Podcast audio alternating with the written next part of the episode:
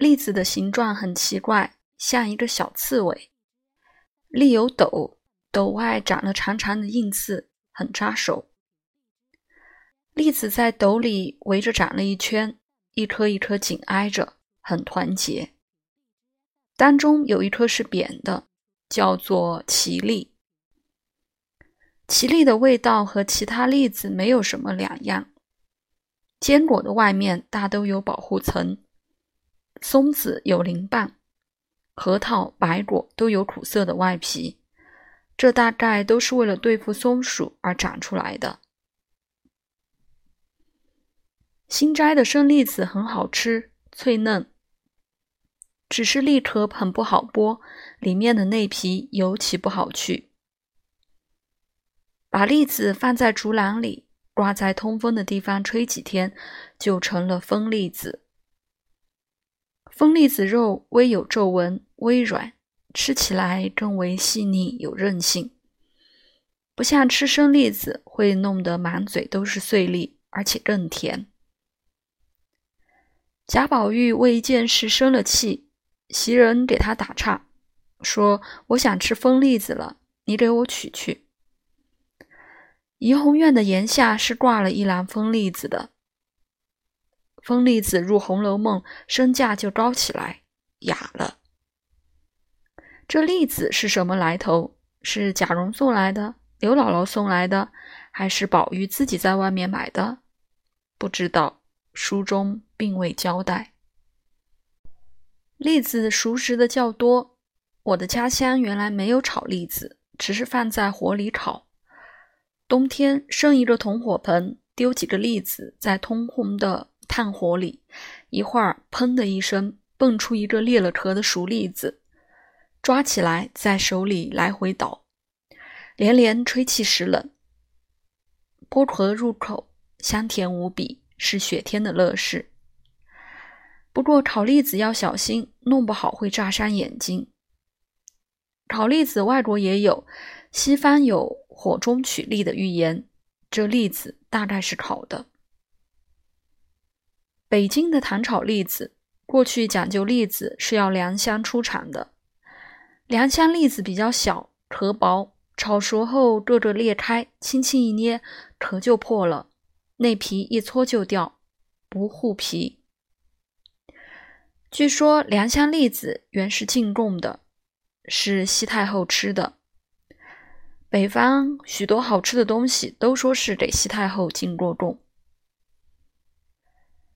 北京的糖炒栗子其实是不放糖的，昆明的糖炒栗子真的放糖。昆明栗子大，炒栗子的大锅都支在店铺外面，用大加玉米豆的粗砂炒，不时往锅里倒一碗糖水。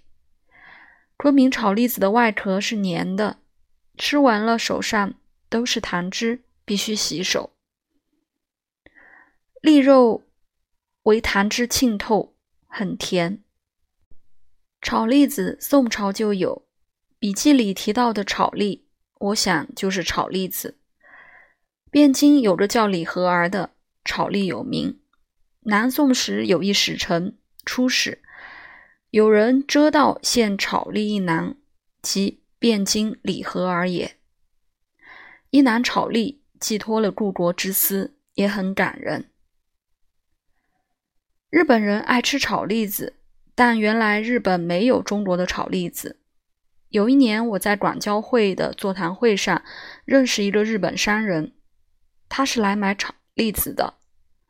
他在天津曾开过一家炒栗子的店，回国后还卖炒栗子，而且把他在天津开的炒栗子店铺的招牌也带到日本去，一直在东京的炒栗子店里挂着。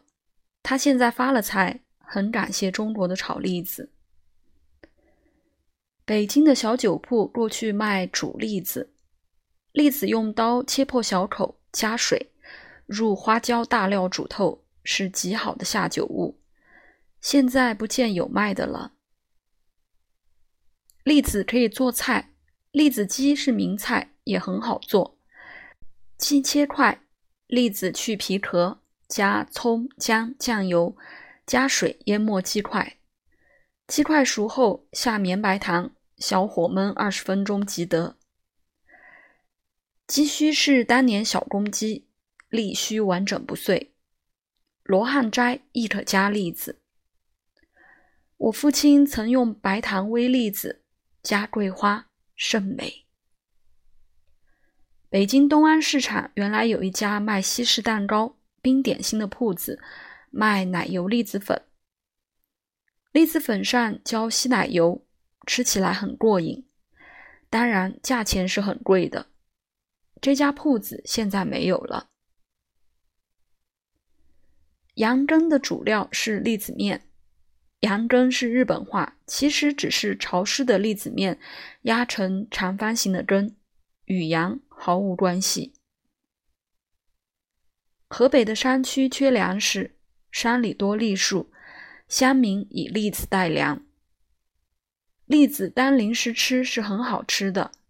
但当粮食吃，恐怕胃里不大好受。